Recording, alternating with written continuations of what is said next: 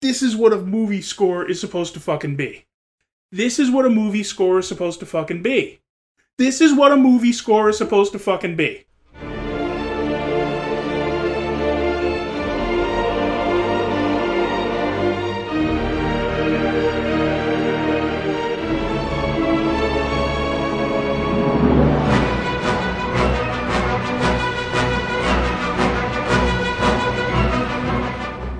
This podcast is a member of the Place to Be Nation family. Visit us at placetobenation.com, the only place to be in your pop culture world.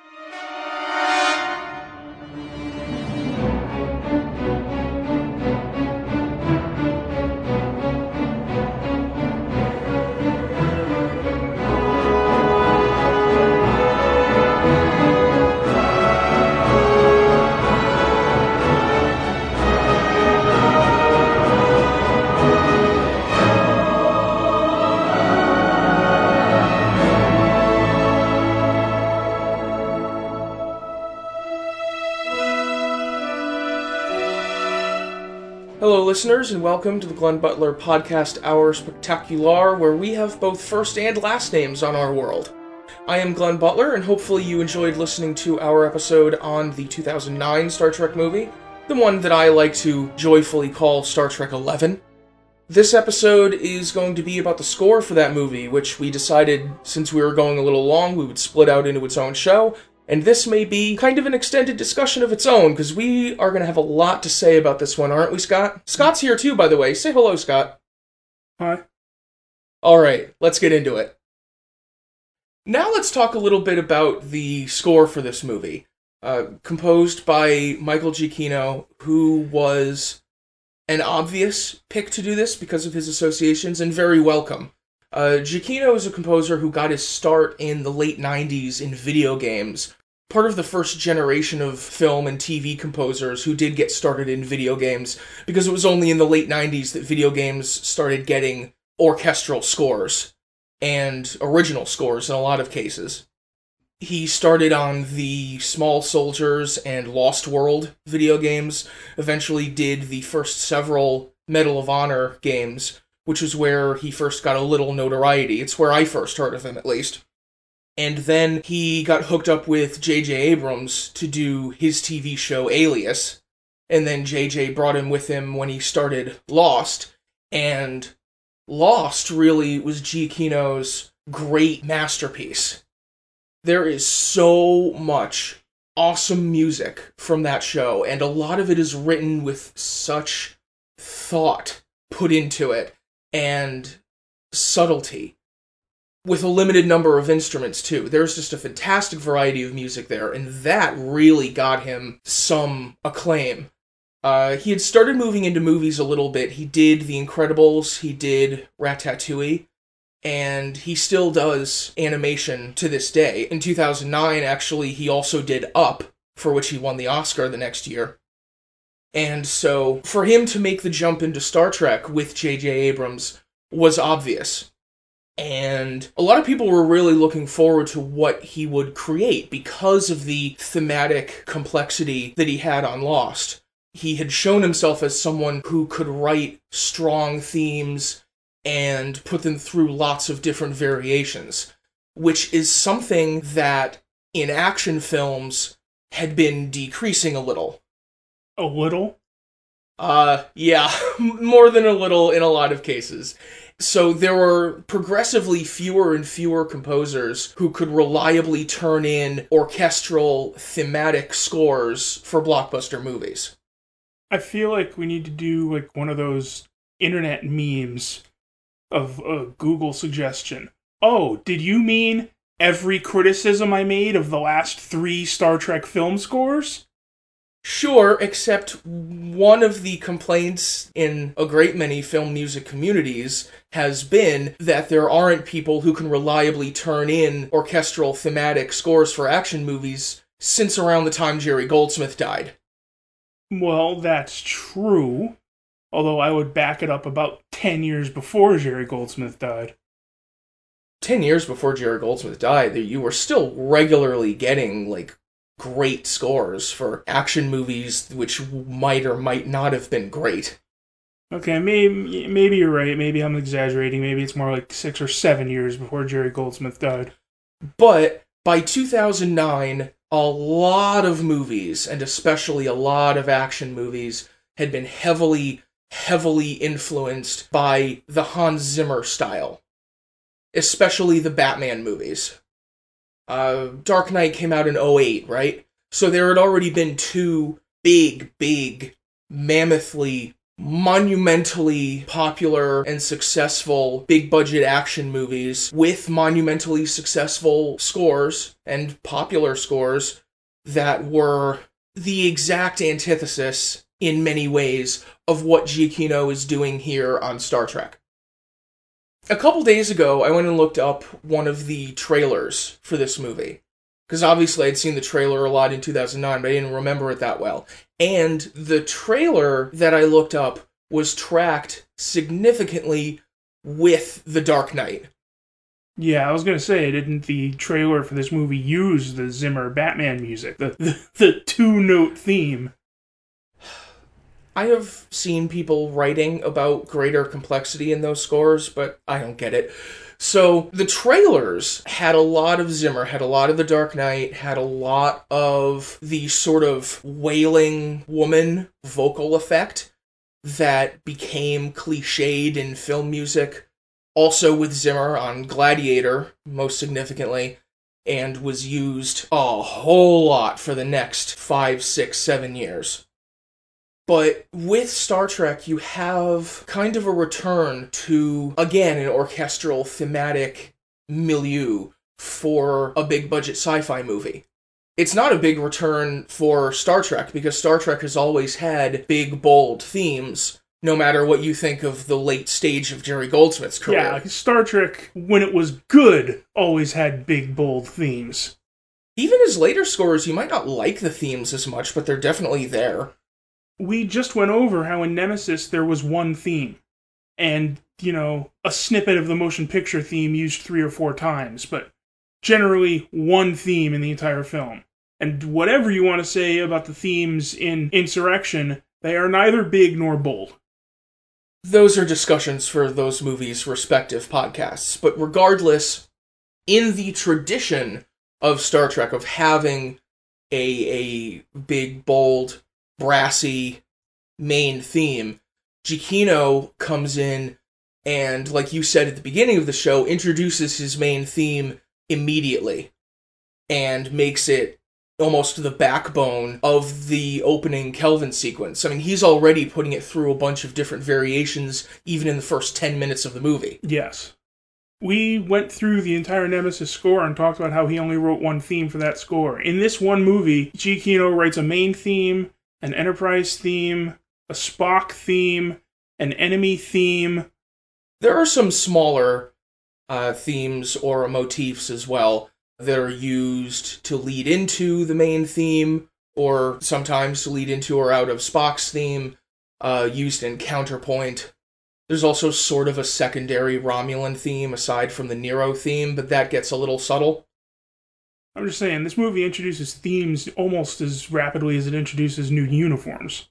and it is a stark contrast to the last three Goldsmith scores, both in the number of themes and in the use of them. The repeated use of them, the extended use of them, the development of the themes, the variations on the themes. All of this is a stark departure from the dreck Goldsmith has been doing for the last two movies and even to an extent the last three movies, this is what a movie score is supposed to fucking be. See, I thought that this one would be a lot less contentious because we both really like this score. But no, we're still arguing about Jerry Goldsmith.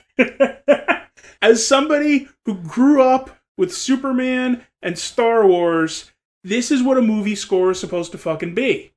You have several themes. They mean different things. They are used when that thing occurs. There's variations on them depending on the emotion of the scene or, you know, what else is happening around it. The themes are used in conjunction with each other. They're developed in different directions. They're used for more than 20 seconds at a time. This is what a movie score is supposed to fucking be. well, there's the subtitle for this section of the show. I remember some people noting at the time that this movie first came out and the time that the score first came out and discussions about it had started that they believed that this was the first time that the main theme for the movie was so personally identified with Kirk as a character. Since then, all of the expanded scores have come out, and the notes for many of them identify like Horner's main theme from 2 and 3 as Kirk's theme as well. But the main theme in this movie really does kind of track with Kirk. It's that theme that is used when he's riding on his motorcycle and he sees the Enterprise. And it's it's that theme that carries the sense of destiny or coming of age or whatever you want to intuit into that scene. It's that theme that is used for a lot of the heroics that he commits it's that theme that's used closely aligned with him in the action scenes throughout the movie. In fact, if I recall correctly, after the very beginning of the movie, the logos, when the main theme is read out on a on a solo horn, the first time it actually comes in in the underscore is the first shot of Winona Kirk. Is it? When they're rolling her down the hallway, getting her to the medical shuttle. Oh yeah, yeah. Oh yeah, yeah. I remember that now. Yeah. It kind of bursts in and is used from there for the Kirks generally through that scene before it kind of tracks more closely with Jim Kirk. I was trying to remember if the Labor of Love track was a variation on the theme or if it was just its own thing. Uh, Labor of Love, I think, is its own thing because that's reprised a little at the end of the movie. Remember, I first tried to tell you about that, and your response was, What? So it's the collision course theme? Huh? When Spock is is piloting the jellyfish into the Narada at the end of the movie. They use Labor of Love there? Sort of. So it's the collision course theme? Oh, my God. now, also introduced in that opening Kelvin sequence, of course, is Nero's theme, which, much like Nero's character, is a lot less complex or interesting. I like that theme though. It's I don't know, it's almost too short to call it a theme, but it it works for the enemy, you know? It works as just like a signifier of the enemy. It's like it's like the short version of the Imperial March, where they only play like the first six or eight notes. It's you know, this loud blare that lets you know here's the enemy. One of the things that I thought was neat about the Romulan music in that opening sequence was during the scene with Captain Robau on the Narada, they use the uh, erhu, which is a special instrument that Giacchino brought in to use for the Vulcan music and more specifically Spock's theme, but it's also used a couple of times for the Romulans in that opening sequence when Captain Robau is talking to Ayel and Nero, it's sort of synthetically augmented. So it sounds a little more off from the more natural setting that it appears in for the Vulcan music. Hmm. And also later in the movie, when Nero is torturing Pike, the instrument comes back. It's not augmented, but it is actually playing Nero's theme. Yeah, I noticed that when I'm paying attention this last time we watched it, it's uh, one of the very, very few times in the movie where they play that theme and it's not the loud, blaring version. It's much more quiet and subdued. I thought that was a very interesting use. Right, right. In its more typical arrangement, it's on the brass and it is big and imposing, and that's about it.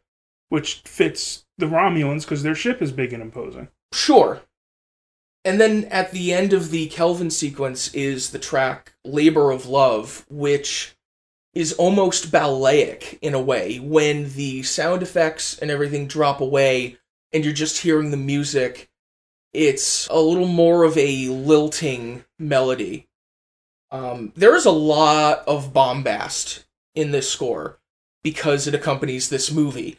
But that track and a couple others show how Giacchino really shines with the big emotional stuff, too. Now, I'm not going to want to go track by track and scene by scene through this whole thing because every now and then we try to make a concession to listenability. It might not seem that way, but we do.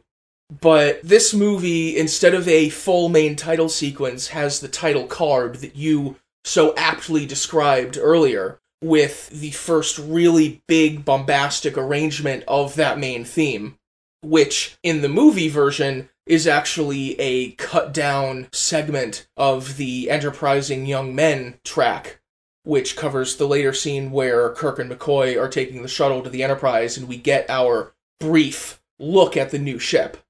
Um, Why do you call it brief? You, they fly by and you get a nice look at the new ship. It's, it's the big reveal. I think I would have preferred a sequence introducing the new Enterprise between the length of this and the sequence from the motion picture. That would be a little much to stop the movie for five or six minutes and just introduce all the angles of the new Enterprise. But I think what I wanted in that scene was to get a look at more of the ship, more angles of it, more approaches to it. I don't know. You see it sort of from the sort of front corner side, so you get a nice view of the whole thing and then they fly over the saucer and so you get a nice look at the saucer and name and the registry number and everything and then they fly around the other side and you get a shot from there and then they fly around to the shuttle bay and so you get a shot of the ship from behind. I think they do a pretty good job. I don't think there are quite enough shots of the entire ship. Like you get a shot of the name and registry number but it's kind of cut off because it's a much closer shot of the ship I would have liked to get more of a proper introduction that this is the new Enterprise. And I think, in terms of the score, that that's somewhere that Giacchino could have excelled. As indeed, the, the score for that scene is just two, two and a half minutes straight of the main theme. Saying, this is our main theme, this is our starship, this is how we're putting this movie together. Yeah, you keep using could have where I would use did we did get some nice looks at the ship, and Giacchino's score was great during that sequence of showcasing the ship and showcasing the theme. It was. I just kind of wish that scene had been longer. I, I don't think it needed to be longer than it was. But anyway, they used a cut down piece of that track for the main title to have that sort of bombastic introduction of the main theme after it had been used a couple of times in the opening sequence to have that identifier that this is our title and this is our theme and and again this is how we're putting this movie together. But there were of course several alternative main titles. The original main title that Giacchino wrote wound up being used when Kirk and McCoy take off on the shuttle to the academy from the shipyards in Iowa which is why that track has the Alexander Courage fanfare from the original series at the tail end of it. Wow, that would have been nowhere near as good.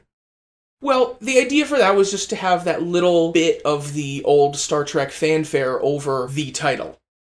It's much better where it is. There was another alternate main title that was put on the deluxe edition expansion of the score in the place in sequence on the CD as if it had been placed in that scene of Kirk taking off on the shuttle to the Academy. The the way that the score was handled on album is a little complicated. Yeah, you just totally lost me. Okay. There's another alternate main title, which was not on the original CD release. It was on the deluxe edition. The original main title I just described is not on either. It has not been officially released. But you just said it was used in the later scene. It was used in that scene, yes. And yet, when they released the complete score, they didn't release that piece of music that's used in that scene. The deluxe edition isn't quite the complete score. And so, in the place in sequence on the deluxe edition where that original main title would have gone to cover the scene of Kirk and McCoy taking off to the Academy, there's a track called The Flask at Hand, which, if you're getting the sense that Giacchino's track titles are all puns, you're just about right. Because McCoy's flask is the most important part of that scene. And that track uses a couple of the smaller motifs that are used to introduce the main theme before a very short quotation of that theme. I agree that they pretty much got it right in the way that they did it. I, I like the little bit of enterprising young men put in over the real main title, and the alternate main title, the original main title, is just as well where it is in the actual movie. Since I mentioned it, do you want to say something about Giacchino's track titles? What is there to say? Well, there are people who love them, there are people who hate them. Hate, hate, hate. And there are people who are indifferent. I guess I would be mostly indifferent. I'm mostly indifferent too, but I kind of appreciate the work of somebody who is always desperately trying to entertain himself, as I am. The problem is that most of them are awful. Oh, they're very bad puns. On each CD, there's like maybe one or two tracks where the title is actually sort of amusing and sort of clever. The rest of them are just stupid and may as well be called track 5. There are a few that are difficult to decipher at first. That's true.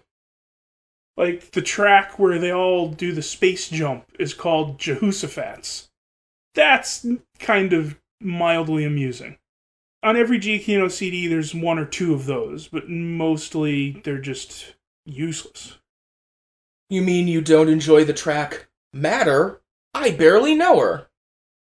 Hangar Management. That's a decent track title.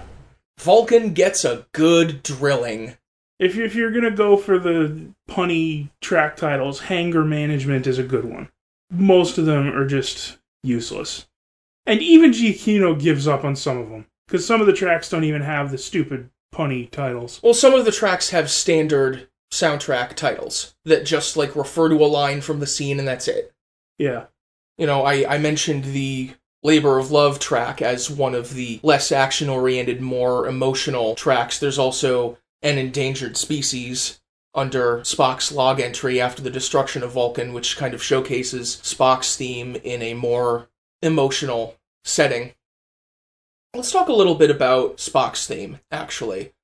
What do you think about Spock's theme as Giacchino conceives of it here, in contrast to some of the previous themes for Spock? Horner's from 2 and 3, Eidelman's from 6, both of which were very similar, had similar takes on the character. And also, there was sort of a Spock theme in 4. There was? Sort of. All I remember from 4 is the main theme and the whale theme. Mm. The way Giacchino uses the Spock theme, and it's also basically used for all Vulcan, it's not so much the way the theme is written, but the way he uses it is very sort of ethereal. So it highlights sort of the spiritual nature of the Vulcans. There's a version of it as part of the end title track that's completely different, that transposes it to the main orchestra and plays it in more of a big and bold manner like the rest of the themes and it's almost like an action cue version of the Vulcan theme and it's nearly unrecognizable compared to the way it's used in the main body of the score where it's almost exclusively on woodwinds especially that whichever the fuck you just called it I didn't think that was the name of it but whatevs The Erhu. I may not be pronouncing that correctly. Forgive me if not. So the so the way he uses it very much emphasizes sort of the spiritual nature of the Vulcans and their philosophy and their traditions. My first impression of Spock's theme from the score was that it was much more emotional than any other theme that the character had had. More than the theme from Star Trek 3? The way it was used in Star Trek 2 was very cold, even when he was dying. There were times in the Star Trek 3 score that it blossomed into something a little more lyrical, a little more of an elegy at times. But Giacchino's theme, I think, is a lot more emotional on its face. It doesn't really have that cold, removed setting that would seem to be the expected starting place for a Spock theme. Like you say, it's a little more ethereal, it's a little more spiritual, it really falls in line with how this movie conceives of Vulcans first and foremost as people who struggle with deep, deep emotion rather than just as people with a cold, logical exterior, which is usually where your Spock theme would start. That's usually where your take on Spock and your take on Vulcans in general would start. Well, that nicely explains why so many other people play Vulcan characters so badly compared to Spock. True. And if you look at Robin Curtis and Kim Cattrall and look at their attempt at playing Vulcans compared to Zachary Quinto's attempt at playing a Vulcan, it's it's night and day. It's not even comparable.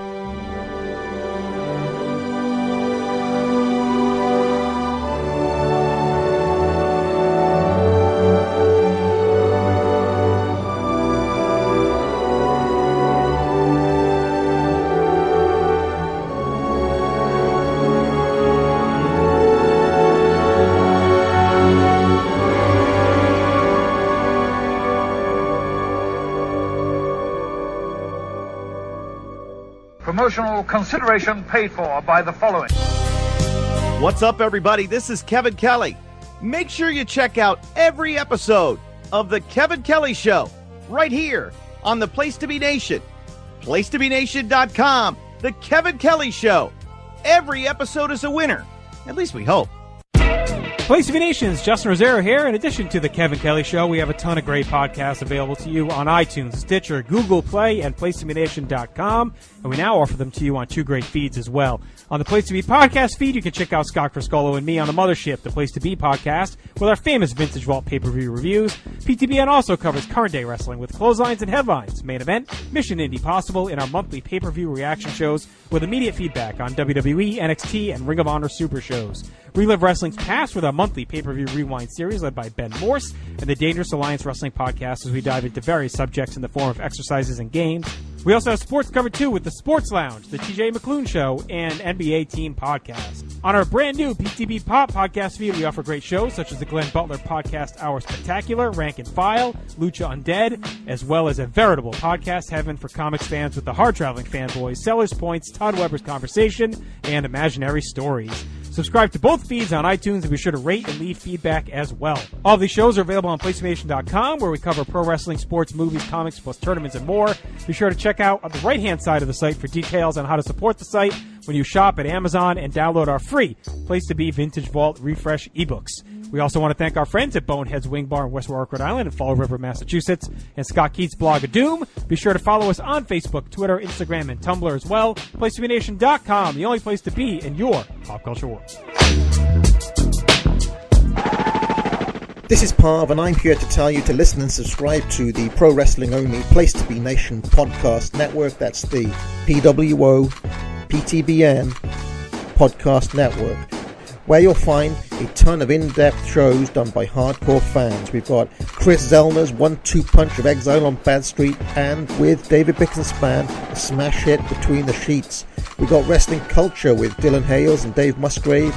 Goodwill Wrestling and the reaction shows with Good Old Will from Texas. We got This Week in Wrestling with my man Pete and Johnny Sorrow. Stephen Graham and Tim Livingston's Pro Wrestling Super Show. Tag teams back again with Kelly and Marty Sleaze. And a ton of other great shows too. And of course, there's Titans of Wrestling and Where the Big Boys Play with yours truly and some dude from down south called Chad. PWO, PTBN, Podcast Network.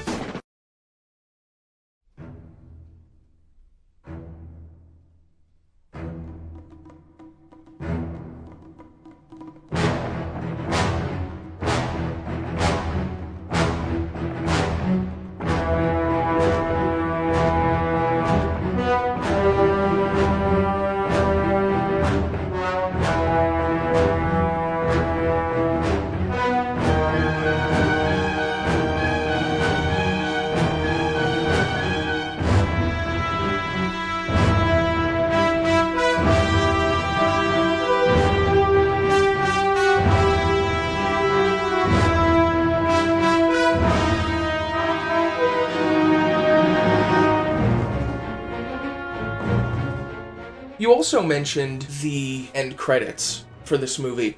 One of the distinguishing things about Michael Giacchino is that he is one of a few composers, fewer as time goes on, who actually gets to write end credits pieces for a lot of his scores, rather than having them editorially created. Most blockbusters or action movies, a lot of movies, have end credits pieces that are made by taking a few pieces from the score and throwing them in the credits.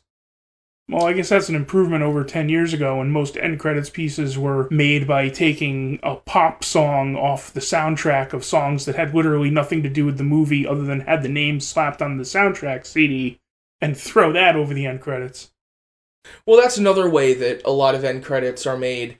If there's a song for the movie, they'll play the song and then paste in a couple pieces from the score and you're good. Remember the end credits from Titanic? you know, but even a lot of the Marvel movies, Inception, a lot of big movies with scores that you might expect to come to some sort of fruition at the end of the movie. I think an end credits piece for a score is underrated as part of the musical storytelling of the film. You know, the story has come to fruition to the extent that it has, depending on how well your movie is written.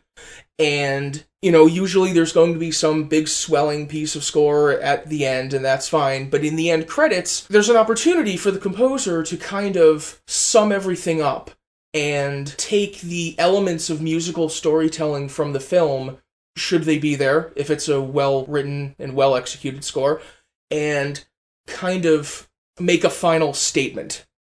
That's one thing that this score really does because right at the end of this movie, you have Spock reading the intro from the main title of the original series. And you have the return of that Alexander Courage fanfare. And it goes into a version of that fanfare with the main theme slash Kirk's theme, whatever you want to call it, in counterpoint as Spock is finishing that monologue. And then for the end credits, it launches into the original series theme, as if to say, all the pieces are together. If this is an origin story, we have their origin. Everyone is there on the ship and they're going off on a mission. You know, Kirk has earned his uniform. He finally has the full uniform. And the movie as an entity has earned the original series theme. It's almost like a restoration. And it's really interesting because, really, other than, you know, a brief quote of one small piece here and there, this is the first time any of the movies actually use that original series theme. I mean, it's quoted, you know, there's a little piece of it in Star Trek 1, and there's like a moment of it in Star Trek 4, but it's really not used at all. And all of a sudden, here it is, played through its entire length three different times, giant, big, bold rendition of the whole theme. And when you say the whole theme, you mean the whole thing. Giacchino really uses every part of the animal here. I mean, even the little fanfare for the end of the theme to go to commercial is used at the end of a reading of the theme like he might as well have thrown in the Desilu fanfare. He really is using everything. Yeah, that's the only part he didn't use. and I think it's interesting to look at that because that theme really fits in this movie. This movie has a lot of touches trying to attach it back to the rest of Star Trek, where none of the other movies went to that extent. Because they all had William Shatner and Leonard Nimoy and DeForest Kelley and all the rest. They didn't need to go to extra effort to try to connect themselves back to Star Trek. This movie is the one that has to go to extra effort to connect itself back to Star Trek. So they use the same transporter sound from the original series, and they use some bridge sounds from the original series, and and they have this big, bold rendition of the main title theme from the original series. And they go so far as to bring Leonard Nimoy out of retirement and make the entire rebooted Star Trek actually an alternate timeline of the original. They go to all these lengths to try to attach themselves to the rest of Star Trek in a way that none of the other movies had to because they had the people from Star Trek. And I really love some of the transpositions and adjustments that Giacchino makes to that theme. In lieu of the solo soprano from the second season version of the theme, there is the full choir that has been used throughout the score, kind of joyfully reciting this theme as sort of a chorus between the two verses of the theme. There is a rendition of a piece of the original series theme in counterpoint with Kirk's theme again. And I just I just love the combination of those two themes. It's a wonderful wonderful counterpoint there. And then after this restoration that you feel of the original series theme, Giacchino transitions into Spock's theme first in its more typical arrangement on the Erhu, and then after that, like you say, in an action variant that isn't heard anywhere else in the score. There is Nero's theme in there, as you've heard it previously in the score. In fact, I believe they tracked the end credits version into the score at one point. Yeah, for for when they deploy the red matter over Vulcan. And then back to Kirk's theme to kind of sum it up as the main theme of the movie. But he also gives Kirk's theme a B melody that isn't heard anywhere else in the score, kind of an extension of the melody. And then, of course, wraps it up with a little more of the Alexander Courage fanfare right at the end, before laying in a little more of that bombastic brass as kind of his signature right on the end. It's such a well constructed end credits piece. I think it sums up the score beautifully. I think it sums up the movie really, really well. Wouldn't you agree? It does work in all of the various themes that Giacchino wrote for this movie, all of the four major themes that he wrote, as opposed to earlier scores where the end credits sequence is a theme from a movie from 15 years earlier and then a small interlude of a couple of minutes of a theme written for that movie and then a return to the theme from a movie from 15 years earlier. This movie actually has enough material written for this movie that you can put together an entire end credit sequence of just material written for this movie. I don't think you can fault the Goldsmith end credits structure. Again, we're going into frickin' Goldsmith. I don't think you can fault the Goldsmith end credits structure because that's just not even unique to him. That's the Star Wars end credits structure. That's the Generations end credits structure. That's what? You're entirely wrong about that. The Star Wars end credits structure and the Generations end credit structure is to use the main theme of the movie as the bookend and then use other themes in between. The Goldsmith end credit structure is to use the main theme of a movie from 15 to 20 years earlier. If he used that TNG theme as the main title to the TNG movie and then used it throughout the TNG movie as the main theme of the TNG movie and then used it in the end credits, that would be the Star Wars structure. But it's not. It's like if you had the same end credits on The Force Awakens, except that that was the first time you heard Luke's theme since A New Hope's main title. Let's get off of Goldsmith you know, let's let's let the man rest. let's hit just a few more notes on this score. I remember before the movie came out, there was a preview track put up on the movie's official site.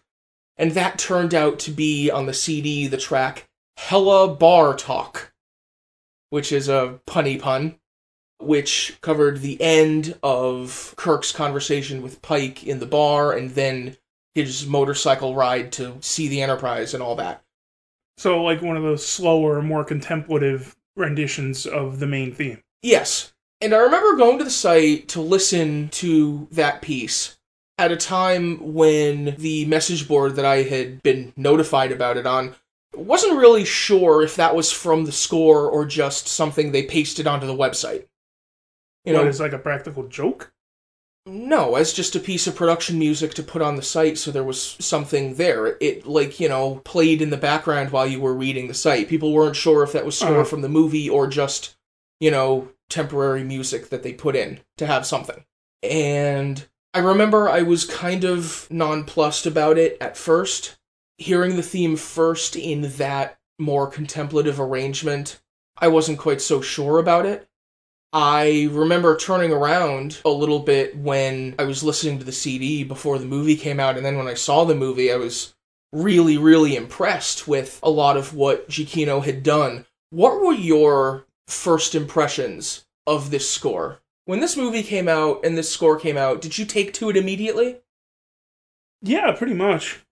It's hard to listen to scores when you haven't heard the movie because you don't know really how to judge it. All you're judging it on is a listening experience. You don't know if it actually works as a movie score. But this score, like I said earlier, this is exactly what a movie score is supposed to fucking be. So even just listening to it without knowing what the movie was going to be, I could pick out the various themes and their uses and their developments and their uses in different ways and the way they they play off of each other. That was immediately apparent even before watching the movie. Maybe you don't know what each theme necessarily means, but you don't need to sit through the movie in order to pick out the main theme, you know?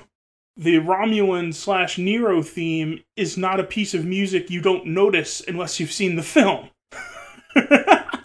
So, pretty much as soon as I listened to it, I was a big fan of the music at least. It's it was actually kind of funny because there's there's a point in the climactic battle. We're sitting at the theater on opening night and they're reaching the point in the battle where, you know, the odds were against them and the situation was grim.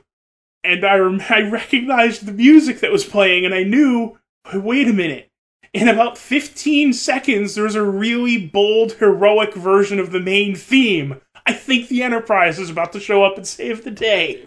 And what did you know? At 15 seconds later, soon when the Enterprise shows up to save the day. Sometimes there's a moment in a score where the music kind of pauses for a second, like between the build up and a fanfare it kind of drops out a little bit so that when the fanfare comes blaring back in, it's contrasted by like just a split second of silence. I believe in music terminology, it's called a rest. The technical term? Yeah, sure. there's one in Star Trek 6 where there's a lot of build up and then fire right when they find Chang's ship at the end. Hmm. And that's another one of those moments where there's a lot of buildup, there's a lot of tension, and then, sir, we're picking up another ship! And the fanfare comes in and the Enterprise flies in. Yeah. You know, there are those moments where you're listening to the score and kind of like inserting that line in, in the rest in the music. It's kind of singing along with a with a rock song. Is quoting the movie lines along with the score. Yeah. Even though in the movie they used a different performance of the fanfare than they have on the CD. Yeah. But nonetheless. There's also an incredible moment in the final battle when the Narada is getting sucked into the wormhole. And for a moment, like the whole orchestra drops out and the choir recites the main theme a cappella. And it's this fantastic moment that again really stands in contrast to a lot of the brass and the, full orchestral might going on all around it. And I kind of latched onto that moment. Of course, it was completely editorially created. They just dialed out the orchestra for a second. And in fact, looped the sequence because right after that, they play that piece of the track again with the full or- orchestra behind the choir. But that little moment was just so distinctive. I just latched onto that little bit. Is there anything else we have to cover? Do you want to talk about disc 2, track 7? You want to go back into that? Hey.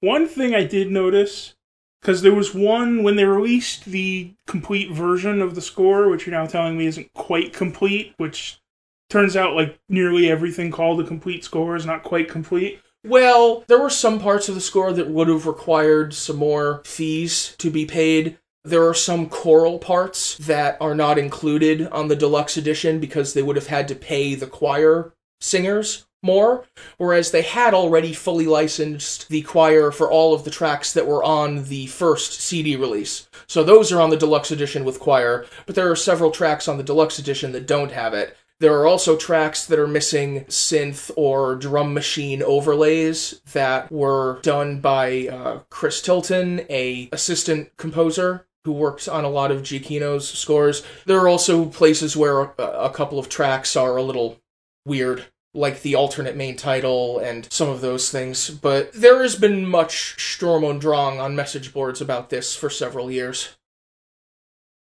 But anyway, Disc 2, track 7 of the complete version is the track from where the Enterprise drops out of warp, sort of in the clouds of Titan.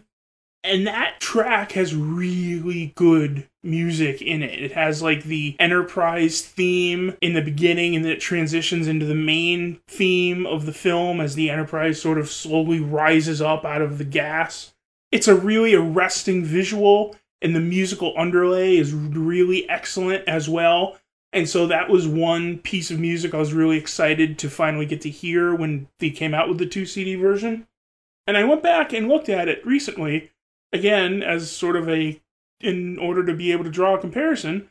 That brief moment where the Enterprise drops out of warp and rises up out of the planet, and then they're ready to go attack the Romulan ship now. It's a short little sequence. It's about 45 seconds or so. Which makes it at least twice as long as any piece of music that was any good in a Goldsmith score. And yet it's this short little nothing piece of music compared to the rest of the score of this score. I can't believe it. I can't believe I asked you for any other notes to cover on the score before we moved on, and you had to bag on Goldsmith again. You're the one that asked me if I wanted to talk about this 2 track 7. I see now that I've been a fool all this time. We've been talking about nothing but crap for three episodes. We finally have a decent score. I am going to celebrate it. This might be the best Star Trek score. Although Darkness is. Hmm, Darkness is very good too. We'll get there. We will indeed. But for now, let's wrap up this show. And I, I really think that if Star Trek came back, Dayenu. If it was actually good, Dayenu. If it was also popular, Dayenu. But Star Trek is back, it's actually good, people actually like it, and it has this great score. It has so many things coming together that are actually good, which is a feeling that we hadn't had about Star Trek in some time, About 10 years. give or take. And so I think we can leave off with that very good feeling. And that will do it for our discussion of this score for this movie. Thank you very much, listeners, for being with us for this supplemental episode. I didn't call it a supplemental in the beginning, did I? No. Oh well. Thank you very much, listeners, for being with us on this supplemental episode. Thank you, Scott, for being here on this supplemental episode. Listeners, if you would like to get in touch with us, I am available on the internet at Glenny Byrne on the Tumblr and the Twitter. You can also email me if you like, G L E N N B at placetobenation.com. We are looking for questions, comments, suggestions for a Star Trek centered mailbag episode of the old spectacular. That can be about any part of the franchise, not just the movies as we've been discussing, but anything that you want to ask us or generally hear our opinion on. You can contact me anywhere on the internet for that, or comment on the Place to Be Nation Facebook page, the posts for this episode. Reach out and touch us. We like to be touched. Except you, Scott, don't like to be touched on the internet at all, do you? I am not currently participating in social media. That's like your rank and serial number version of the answer to that question, right? You keep asking me the same question on every episode. Yes. Well, it's it's how you end a podcast. By repeatedly asking me a question that I've already answered 20 times? That's what we do here on our podcast. Thank you, listeners. We will be back soon with another hot episode. Thank you and good night.